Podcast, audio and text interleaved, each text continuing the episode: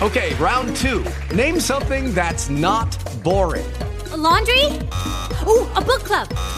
Computer solitaire, huh? Ah, oh, sorry. We were looking for Chumba Casino. That's right. ChumbaCasino.com has over 100 casino-style games. Join today and play for free for your chance to redeem some serious prizes. ChumbaCasino.com. No purchase necessary. Void where prohibited by law. 18+ terms and conditions apply. See website for details. Hey guys, it is Ryan. I'm not sure if you know this about me, but I'm a bit of a fun fanatic when I can. I like to work, but I like fun too. It's a thing. And now the truth is out there. I can tell you about my favorite place to have fun. Chumba Casino. They have hundreds of social casino style games to choose from with new games released each week. You can play for free anytime, anywhere. And each day brings a new chance to collect daily bonuses. So join me in the fun. Sign up now at ChumbaCasino.com. No purchase necessary. VGW. Void where prohibited by law. See terms and conditions. 18+. Hey! Hey! Are you ready for some football? We're ready for some football, baby. Hey! Welcome to the FTN DataCast, the fantasy football podcast where data drives the discussion. Here are your hosts, Adam Pfeiffer and Tyler Lochner. Welcome back, everybody. This is the FTN DataCast, presented, of course, by the FTN Network. Adam Pfeiffer, Tyler Lochner with you, as always, as we continue our team previews with the NFC West. Monday was the defending Super Bowl champion Los Angeles Rams, and we're going to move over to the San Francisco 49ers, Tyler, who I think are one of the more polarizing teams in maybe the NFL, but definitely in fantasy, because there's a lot of moving parts, a lot of really interesting players, and a lot of storylines. So this should be a fun episode with San Francisco. Dude, the 49ers are like a make or break fantasy team. They were last year. I think they will be again this year. We've talked about them a lot already, too. And there's like not that many fantasy relevant players, but they're all just really good. Yeah, they're close to the high end, and they're exciting, right? Trey Lance, exciting. Deebo Samuel, obviously, incredibly exciting. George Kittle, Aiyuk. And then you have a pretty top-heavy team, but I think there's cases to make for and against almost every player. So, again, if you missed out on the Rams preview, that was uploaded on Monday. We're going to be doing these pretty much, couple a week until we finish all 32 teams. And also, if you missed out on the positional previews, they are up. I would highly encourage you to check those out and subscribe, rate, review, all that great stuff. FTN DataCast on iTunes, whatever platform you listen to podcasts on. Let's get into San Francisco. I want to start with Lance, the QB. I mean, we have to, dude, right? I mean, Trey Lance expected to start at quarterback for the 49ers this season. Jimmy Garoppolo, as of this recording, still on the team. There has been not just rumors, but expectations that he will be traded any day now, if not just cut. And we'll see Trey Lance, who, look, I mentioned this number a lot, but he played 3 games where he actually played meaningful snaps last season. In those games, 0.64, I believe it was, fantasy points per dropback, which would have tied for the league lead. It's like Lamar Jackson-esque. Exactly. It was right there with Lamar Jackson over the last couple of seasons. Again, very small sample, but he also averaged 10.3 rushing attempts per game. And, it wasn't just scrambles or anything. They were designed. He had 31 rushing attempts in those 3 games. 19 were designed. Trey Lance, the second Jimmy Garoppolo is no longer on the team, he's going to go from QB 12, 13-ish range where he's going now to probably 8, 9, 10. Lance, I wrote an entire article in February, which was, is Trey Lance a fantasy football QB1 if he starts for the whole year? And the answer is just yes. That could have been an entire article. Yeah, I was going to say it should be. There was only one game where he underwhelmed as a fantasy player. I actually don't have the week that it was in front of me, but he finished as the fantasy QB 20. So, pretty brutal. But in that week, we have a tool called expected fantasy points. He was 11 fantasy points under expectation. That's insane. Which is, it's just, you can chalk that up to bad luck or maybe some rookie play, whatever. But scoring 11 fewer fantasy points than expected means that he was in position to have a nuclear week. Just 11 fantasy points is basically 3 full passing touchdowns. That's probably what Lamar Jackson was. Remember the Marquise Brown game against Detroit where he dropped 3 touchdown passes? Yeah. That's probably in that same range of expected fantasy points that didn't come to fruition. So I don't know what to chalk it up to, but whatever you want to, that's a signal that that game was not as good as it should have been. And yeah, Trey Lance is he's like the ultimate Konami code quarterback. I looked at FTN data last year among quarterbacks who played at least 150 snaps. Lance ranked second in fantasy points per snap. Can you guess the one quarterback who was ahead of him? This is a softball Jameis. For you. This is a softball question for you. In fantasy points per snap, Josh Allen. Oh, I thought it was a trick question because Jameis was really good. Oh, no, he was good. Because fantasy points per dropback, Jameis led the league, but it was obviously because he had the 5-touchdown game in week one, and then he obviously, I think he got hurt. He tore his ACL throwing a touchdown pass and then didn't play the rest of the season. So, but yeah, Josh Allen, he's good. We'll talk about him with the Bills probably, right? So, probably. So, and then Lance, he has an All-Pro in Deebo Samuel. He has an All-Pro in George Kittle. He has Brandon Aiyuk, who I completely love. Mm-hmm. He has the best run game scheme in the league. So, just the situation is awesome too. So yeah, I love Lance. I mean, I don't think there's any fantasy analyst that doesn't love him. Yeah, every day you see somebody touting Trey Lance, and it's fully it makes a ton of sense. The offense is great. We've seen Kyle Shanahan make the system is so good for any quarterback, but especially this will essentially be Trey Lance's rookie season, right? We can pretty much say that. I know he's not technically a rookie, but just get the ball in Kittle's hands and Deebo's hands and Ayuk's hands and let them make plays after the catch. This is Jimmy Garoppolo, since he's been with San Francisco, has been among the league leaders in percentage of yards after the catch. I'll pull up his exact number last season, but Trey Lance can just be fine as a passer and still be great in fantasy because the talent around him is great. He's obviously going to average, I would say probably averages 8 to 10 rushing attempts per game. And we don't even know exactly what the upside is because we saw coming out of college, the tools and the numbers he put up and everything. But there's still a little bit of unknown with Trey Lance of how good he could really be, mm-hmm. which is obviously exciting in its own part. Where do you have Lance now and where would you have him if Jimmy Garoppolo, when Jimmy Garoppolo is no longer on the team? I think at this point we should just probably rank him as if Garoppolo's not even there because if Garoppolo's there somehow miraculously in week one, it's not like he's starting. So I do just rank Lance as if Garoppolo's not there. I have him as the QB 12, but you put him anywhere, QB 10, 11, 12. I don't really care too much, but I would draft Lance and roll with it as if he's just going to be my full-time starter. That's my comfort level with him. The only thing is why is Jimmy sticking around? Do the 49ers not really believe in Lance? That's the only thing kind of going on in the back of my mind. But they traded up so high to get him too. I know. That's the thing I keep forgetting. It's not like they just he was kind of there for them. They moved up a ton, and a lot of the rumors were, it's for Mac Jones, and it was Trey Lance, who is more of the ceiling, obviously. Mac Jones clearly more pro ready coming out of college, but There's just really not a scenario where I see Trey Lance not starting the season. And yeah, the upside is immense. Like I mentioned, 10.3 rushing attempts per game in those 3 games. And keep in mind, one of those, I believe it was the Cardinals game? That was in a half. We got to remember that too. He only played a half a game for one of those. So it was really, I say it's 3 games. It was really 2.5 games. So the upside and the floor you see, again, smaller sample, but it's kind of just a glimpse of what could be with Trey Lance. Any other thoughts on Lance? He's very polarizing in fantasy already. No, just you can wait on quarterback and draft Lance and walk away feeling happy. Because again, we've talked about this before. If he doesn't pan out or anything, streaming quarterback is really still very viable. I know that quarterback is extremely deep this year. And the top level talent is very, very, very good and significantly better than what you'll get from streaming. But that doesn't mean that streaming is not still viable.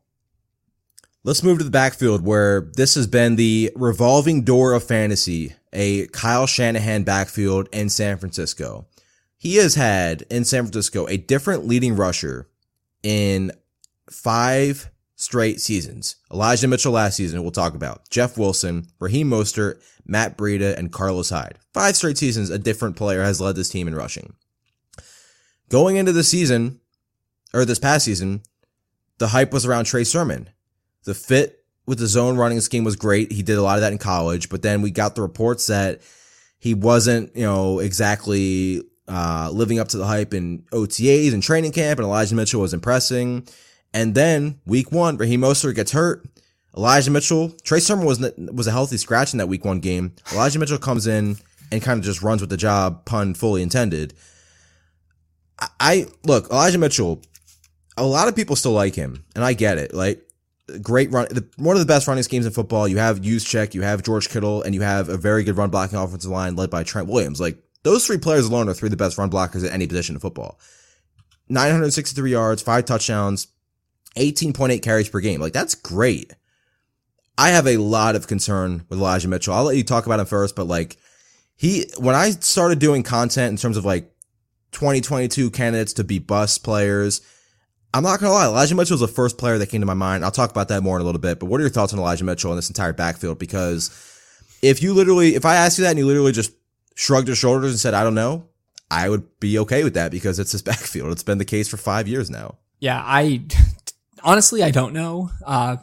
Mitchell probably will be the guy, but maybe Trey Sermon takes a step up this year. Like, Sermon is basically completely free in fantasy drafts. I don't even think we really need to talk about him. He's like RB 70 in fantasy ranks or ADP. He might not even be the number 2 after they drafted Tyrion Davis-Price. Right. I actually have Tyrion Davis-Price ranked ahead of Sermon still, which, but you know, talking specifically about Mitchell, the 49ers are in a run first offense. I think you mentioned this. They ran 48.3% of the time, which was the 4th highest rush rate in football last year. But then you add in the likelihood of Trey Lance starting, who, what are we expecting? 8 to 12 rushing attempts per game. And then you have Deebo Samuel, who basically became like the team's part. He was like, he wasn't the leading rusher on the team, but he accounted for 24% of their rushing attempts from week 11 onward. You know, like, Samuel became a guy who started stealing 5, 6, 7 rushing attempts per game, and the touchdowns, you know, the really high valuable touchdowns. And Mitchell does not catch the ball. He only had 19 receptions last year, which is, you know, just extremely low. I have him ranked as a very back-end RB2. I have him at RB23 right now, but he's probably my least favorite of that bunch. I think once I get to that range, once I get past ETN, we were just talking about the other player on the Rams. Oh, once I get past like ETN and Cam Akers, I'm probably taking a break on drafting running backs. Same. So that means I'm probably just completely skipping over Mitchell in the vast majority of my drafts. Yeah, even though I have him ranked as a tail end RB2, I think he's in a separate tier. Yeah, so like Elijah Mitchell, he was great last season. There's no reason not to project him as the number 1 running back going into the season, but like, he didn't get goal line work last season, right? And Deebo played a part in that, and I don't expect Deebo's rushing volume to be the same, or anywhere close to the same, and we expect Deebo's rushing touchdowns, we'll talk about, to go down. But like I mentioned, Lance, over 10 carries per game, and again, 19 of the 31 were designed. So it's not like it was like, that's going to be part of their offense clearly. And that's going to take away from some carries from Elijah Mitchell. I think Deebo's not going to just not carry the ball at all this season, right? He's not going to see what he saw last season. Cause there was that stretch last season where from week 11 on, including the playoffs, like you said, Samuel had 24% of the team's rushing attempts. I still think that's going to be at least a part of their offense. That'll take away from some carries.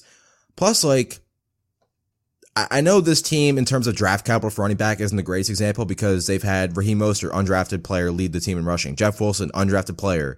Matt Breida was a later round pick. So it's like, they don't really care. But like, they still drafted Tyrion Davis-Price in the 3rd round. That's not insignificant to me. And then the passing game work, right? Like, he had 19 catches this season. He ran 13.7 pass routes per game, which were not great for running backs. Not even close. And he didn't play a lot in 3rd down at all. Like, JaMychal Hasty was taking him off the field in 3rd downs. So I just don't know if there's a massive ceiling. And if there's any games where this team, like, I still project this team to be an above average football team as long as Trey Lance is solid. But any games that they're behind, Elijah Mitchell's going to be Damian Harris like. And the difference is Damian Harris actually gets more goal line work. Like, Elijah Mitchell's goal line work was bad last season. Really went underlooked or overlooked. But I just think, okay, you can say, okay, Deebo's going to lose goal line touches or carries, so that's going to help. But, like, Trey Lance might gain them. So, I don't know. Like, Elijah Mitchell, I don't like to say I won't draft a player because everybody is draftable. But there has not been a draft this season so far, this summer, where I've had Elijah Mitchell on my team. And I just think, like you said, it's a perfect point. Where he's going is where I stop drafting running backs. And I just load up on receivers and start to look at the tight ends and stuff like that. Okay, you mentioned that his goal line rushing attempts were bad. And I just looked this up on the FTN Fantasy Red Zone report. And yeah, dude, that's way worse than I was expecting it to be. He ranks 44th among running backs in goal line attempts last year. He only had 5. That's the same as Adrian Peterson, Ronald Jones, Ty Johnson actually had more. Latavius Murray had more. Tevin Coleman had more. Yeah, that's tough. Like Duke Johnson had the same amount. Would you be surprised if his goal line usage, again, he's not going to score 0 touchdowns. Actually surprises me. Right. I think it'll surprise a lot of people. Would you be surprised if his goal line workload was similar to Miles Sanders from this past season? Not 0 touchdowns, because that's like insanely difficult to do. But like Jalen Hurts was top 5 in carries inside the 5-yard line. He had like 13 or 14. So yeah, no, I 100% agree with that. And last year's data supports that. Miles Sanders had 21 red zone rushing attempts. Elijah Mitchell had 21 red zone rushing attempts. Sanders had 6 goal line carries. Mitchell only had 5. So like they basically were identical to each other. I think they're very similar. Here's my thing. I think Elijah Mitchell and Miles Sanders are very, very similar. Miles Sanders goes a couple rounds later. Yeah. I'll just take my point. Miles Sanders' passing game role, not great. I think it's probably a little bit better than Mitchell's because there's a better chance that Sanders can play on third downs. They're both going to have quarterbacks that are going to run the football 8 to 10 times a game. Both will probably get... Trey Lance was getting a lot of design carries in the red zone too in those games he played, especially that Arizona game, I believe. They're in similar situations that have... Except Miles Sanders probably has less competition. I like Boston Scott. I like Kenny Gainwell. But, like, in terms of overall carries, I think San Francisco has more players that can take carries away from Mitchell. Oh, I like that. If you like Mitchell, just wait and draft Sanders. Yeah, and I literally just thought of that now. Like, I was just thinking about it. Like, they're in the same situation, and I think the Eagles might have a slightly better offense. If not, they'll be right in that same range, I think. Just give me Miles Sanders at a discount over Elijah Mitchell. Closing thoughts on this backfield. Any interest in, later round flyers and Tyrion Davis-Price, because they did draft him in the 3rd round, and we have seen a different running back lead this team in rushing for 5 straight seasons now. Yeah. I mean, the draft capital's there. The team seems to just completely hate Trey Sermon. It sucks too, because Trey Sermon was going to be one of my favorite late round running backs in the entire fantasy football landscape before the NFL draft, and now I'm kind of backing off a little bit. Yeah, I just don't think they like him. I hope he gets traded, honestly, because I still think he's good. But I would like to see him in Atlanta. But it's like even now, like even if he went to Atlanta or something, like they still have a lot of running. It's just tough to find a team to trade for a running back where it's like, oh, he's going to be the future running back. But like Sermon, it's interesting because he looked good. What was the one game? I'll pull it up right now. But he got because Mitchell missed a game or two. And Trey Sermon came in and started because he was finally, active on the roster and playing. And then he got a concussion. It was I forget which game it was, but he looked good and then got a concussion and then missed. He didn't play from week 11 on. So I would like to see what we can see from him, but it's tough. It's a really crowded backfield. It's Mitchell, Jeff Wilson, JaMychal Hasty, Trey Sermon, and Davis-Price. Who do you think the 3rd down back is? Might be Davis-Price. They kind of like, I mean, gosh, dude, it could be any of them, honestly. Mm-hmm. It'd be good if it's Davis-Price, then yeah, that definitely makes him interesting to me. But it's that's a lot of players. And maybe outside of Trey Sermon, we've seen Kyle Shanahan use all of them in featured roles. So like, it could be a running back carousel again this year. That's another reason not to totally love Mitchell is like they have good backups. Right. And it's like we've seen them in the past, right? Mostert misses time. Jeff Wilson is not just like serviceable in that role, but good. Just smashes, so like, yeah. That's why there's appeal still in Davis-Price and Sermon, because the scheme is so favorable and so good for running backs that like if Elijah Mitchell, who did miss some time last season, misses time, Davis-Price, whoever it is, if it's Davis-Price or Sermon, they can be really good. Davis-Price is a lot bigger than Mitchell, isn't he? How big is Mitchell? So Davis-Price, I remember... He's like 220, 6 feet. Yeah. Mitchell is 5'10", 200. So right. Like maybe Davis-Price is the goal line back. And we saw them give Jeff Wilson goal line work over Mostert a lot of those years. And Jeff Wilson was really good in that role. So yeah. It's entirely possible. The backfield is always going to be an interesting talking point with San Francisco. Let's get to the pass catchers. And we have to start with Deebo Samuel, who... If it weren't for Cooper Kupp last season, we'd be talking about Deebo Samuel, I think, a lot more of what he did. And he's a perfect example of a player is injury prone, quote unquote, until he isn't. And Deebo Samuel stayed healthy last year and was not just one of the best players in fantasy, one of the best players in the entire NFL. Yeah, dude, he smashed and rightfully earned first team All-Pro. I think that was really cool to see. So Deebo is a fantasy wide receiver one. We'll start with that. I have kind of been like raining on the Deebo Samuel parade a bit all off season. I wrote an article before the draft, I think. Right? Yeah, maybe right I definitely want you to revisit some of the stats because we talked about Deebo. Yeah. This was like on our second or first episode since we rebranded the podcast. And I definitely want you to hammer home some of those points because I'm in agreement, dude. Deebo is going consensus like wide receiver 5, 6, 7. He's my wide receiver 11. Yeah, wow. You have him even a little bit lower. I have him as wide receiver 9, but I don't really mind him in like the 9, 10, 11 range. So I'll just go through some of the stats. Over the second half of last season, he did not lead the 49ers in targets. He wasn't even second on the 49ers in targets. He had 43 targets. Again, this is over an entire half of the season. This is when he started running the ball more. He had 43 targets. Kittle had 59. Brandon Aiyuk had 55. And then Samuel was pretty heavily behind back at 43. He was also third in target. So he was third in targets, also in receptions, yards, and receiving touchdowns. But he did make up for it on the ground. So as we know, Samuel started carrying the ball between 5, 6, 7, 8 times per game. But what he did in that span, rushing, was like so completely unsustainable in my opinion. Insane. He scored a rushing touchdown in all but 2 of those games. But look at the distance on those touchdowns too, though. It was like 20 plus yards out, 30 plus yards out. There was a couple where he scored from in close, but like I know he's so good. He's so good at football. That's why I still have him as a tail end wide receiver 1. Earlier this offseason, I think his ADP was wide receiver 5, and I think that has slipped a little bit to wide receiver 7. So it seems like some people are catching on that of those really high value picks, Samuel carries a bit more risk. I have him at wide receiver 9. You said you have him at wide receiver 11. Still like him. Still think he's a good fantasy player. But I just, for my elite wide receiver, I want more guaranteed volume.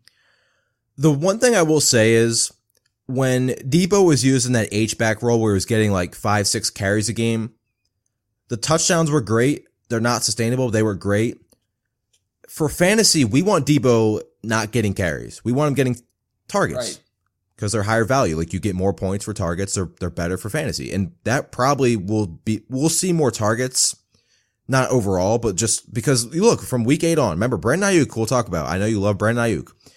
We talked about Trey Sermon. Brandon Aiyuk was not a full time player for a lot of the season. Started the season off barely playing, and then became not just like back in the rotation, but was a full time player. He was like 9. He was always leading this team in snaps and. 90+% of the snaps, always leading the team in routes. From week 8 on, with Brandon Aiyuk playing that full-time role last season, Deebo Samuel only averaged 5.8 targets and under 4 receptions per game. So if we look at this as a low-volume passing offense, which it should still be, and you have Kittle, you have Brandon Aiyuk, who's clearly shown when he's on the field, he makes plays. He's a good receiver. That's between that and the fact that just overall natural regression in terms of touchdowns, and a little bit of uncertainty with Trey Lance. Like Trey Lance hyper targeted Deebo when he was on the field, but I think a couple of those games, Aiyuk wasn't even active or not even playing. Kittle might have missed one of those games. So who knows if Deebo is going to be the number 1 target for Trey Lance. But between all that, that's why I moved him down to wide receiver 11. just because like overall targets, like if the rushing's coming down and he's not getting goal line carries or anything like that, like I would rather have the guaranteed 135, 140 potential targets from CeeDee Lamb. I would rather have the targets from, who else do I have higher? T. Higgins. You know, I'm trying to look at who else I have ahead of Deebo, but again, it's still in the back end wide receiver one range for me just because he's an elite football player.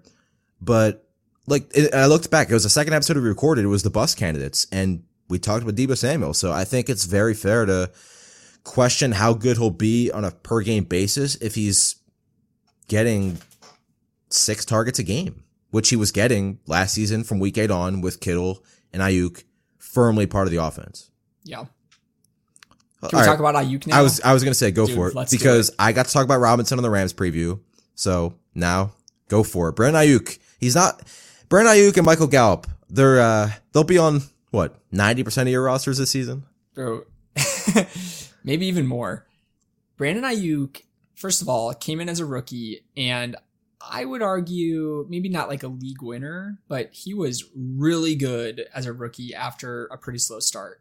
He scored, this is in 2020, he scored over 17 fantasy points in 6 of his final 7 games as a rookie. And that included like this awesome stretch in the playoffs. He was over 20 fantasy points in 5 of those games, a fantasy wide receiver one half the time over the second half of his rookie year. And then he came in, I was expecting great things during his sophomore year, and he just like completely fell out of favor for the entire first half of the year. He scored fewer than 10 fantasy points in 5 of the team's first 8 games. He was like threatened to be healthy scratched at some point, or like at a certain point, he was just running routes just to run routes. We thought it was going to be the next Dante Pettis. We did. Yeah. And I got real nervous, but then he got a lot better, and he wasn't completely, he wasn't completely dominating in fantasy over the second half of the year, but he was a very consistent player. And he actually ended up from weeks 9 onward, he ended up finishing as the fantasy wide receiver 13 for an entire second half of the year after the start that he had. And that was with Deebo Samuel finishing as the fantasy wide receiver 5 in that same stretch. So I already mentioned that Aiyuk was second on the 49ers in targets, receptions, yards, touchdowns over the second half of the year. I was a little surprised to see him almost as like a borderline fantasy wide receiver 1 over the second half of the year as well.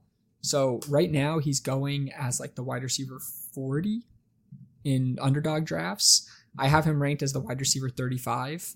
So I'm still drafting him ahead of that ADP. If Aiyuk is my wide receiver 3, I am happy. I'm very happy with it. Yeah, I mean, like he was the number 1 target on this passing game from when he was finally a full-time player. From week 8 on, it was over. It was like 6.5 targets per game, almost 68 receiving yards per game, and just under 14 full PPR points per game in that stretch. So I don't think it's crazy to expect him to compete for the team lead in targets, like by any means. From week 8 on, he was easily led this team in routes run. He was 19th in the NFL in routes run among receivers during that stretch. So, and like I said, he was like pretty much once he firmly got back into the offense was like, you looked at the game logs, it was Aiyuk 90% of the snaps, 88% of the snaps, 85% of the snaps, 92%. Like it was fantastic. So I think he's in that same range where like he goes a little bit before like Chase Claypool, Tyler Boyd, right around Kadarius Toney. Like that range of receiver I'm really high on because I think all 4 of the receivers I just mentioned have upside and I think they're really good values. So Aiyuk's a really interesting player because it seems like forever ago his rookie season where he was like one of the best receivers in fantasy down the stretch when everybody was out. And it was like, okay, it's kind of like Amon-Ra St. Brown, right? It's like, okay, he did all this, but like nobody was healthy. Kittle, Deebo were inactive.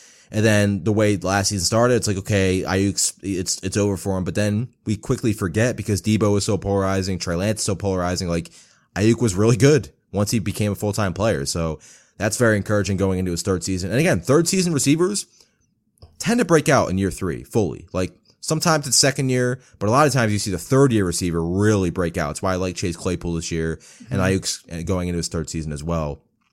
Is there really any other receiver though? Like Danny Gray they drafted, like it's just tough to make a case for a third receiver on a team that's going to run a lot of two wide, a lot of, you know, George Kittle, obviously. So maybe in like the last round, you could take a shot on Danny Gray, but I'm not really into that. So nope, I don't have any other 49ers receivers ranked. All right, let's close it out with George Kittle, who it's the same case every year. It's kind of like Nick Chubb of tight ends. You can make the case he's the best all around tight end in football, but in fantasy, he's hasn't even been close to Kelce or Andrews because of volume and because of route running. Not route running, but routes. He's the best run blocking tight end maybe we've ever seen. Gronk's great too, but he was second among all tight ends in run blocking snaps. And again, the identity of this offense is still to run the football, and George Kittle and Kyle Juszczyk to create running lanes. So Kittle for me is tight end 5 behind Waller, Pitts, and then obviously Andrews and Kelce. He's still just so good on a per target basis. Like if he told me he would get like 7 targets a game, I think he would smash, but it's tough to put him, like he's obviously in the same tier as Waller, but for me, like I think Pitts is a higher ceiling because he's going to contend for 1,000 yards and over 100 plus targets. And we know what Andrews and Kelce have done. Yeah. I have Kittle ranked at the exact same spot, tight end 5. And I think we've talked about this before. He's the teardrop. So after him, there's a teardrop. So if I'm not getting Kelce or Andrews, I actually usually prefer to wait and then just draft Kittle and let, I like to get Pitts too, but between Kittle and Darren Waller, I actually like Kittle at cost. I have Waller ranked ahead of him. I might change that. But at cost, Kittle is my favorite tight end between those two. But yeah, it's the same story. When he gets targets, he absolutely smashes. He was a tight end 1 in 57% of his games last year. He had back-to-back weeks with over 34 fantasy points. Like, just shows what he can do when he gets the ball. But then he also finished the year with 3 straight games under 7 fantasy points. So a little bit more of a roller coaster than you'll get with Kelce or Andrews, maybe even Pitts. The talent is obviously there. It's just the usage. You already said it, so I don't want to repeat you too much. But I think people know what they're getting when they get Kittle.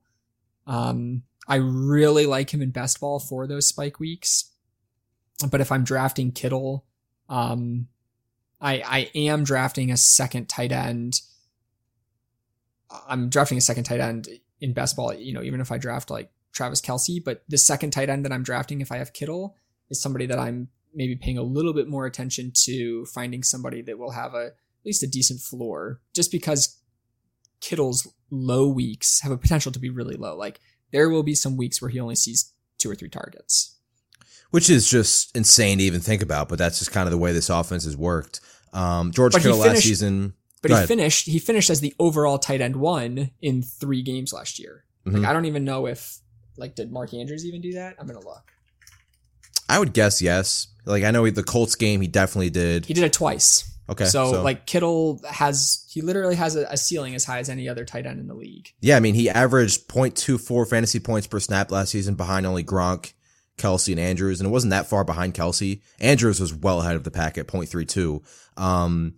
This is the problem is like he was 18th among tight ends in routes run. That shouldn't happen. That's so low. He should be top 5. And we talked about this last episode, the tight end preview. Mark Andrews ran like 18 more routes per game than George Kittle. Like that's a massive jump. So if you told me George Kittle would be top 7 in routes, man, he was 6th in receptions, but 18th in routes. Yeah, it just shows how good he is on a per target basis and a per play basis when he's involved in the offense. But like where he goes in underdog drafts, like he's in like the 5th round, like you could be looking back at it, you know, a year from now and saying, I got George Kittle in the 5th round, because if he gets consistent volume, he can, like we talk about this. If you put George Kittle on the Chiefs, he's posting very similar numbers to Travis Kelce. Oh yeah. I don't think anybody easily. Yeah. And the other thing is George Kittle, the only difference too, I don't really care that much, but he has more injury concern than Kelce, than Andrews. We don't really know with Pitts. He's only played 1 year. Waller finally got hurt last season, but he has had some stretches where he missed some games. But yeah, I mean, like on a per route basis, per target basis, he's still just as good as anybody in football. It's just being 18th in routes run for arguably the best, most talented tight end in football is just just odd. And I know he missed a couple games, but like still, like he per game in terms of routes run, he was like 17 or 18 behind Andrews.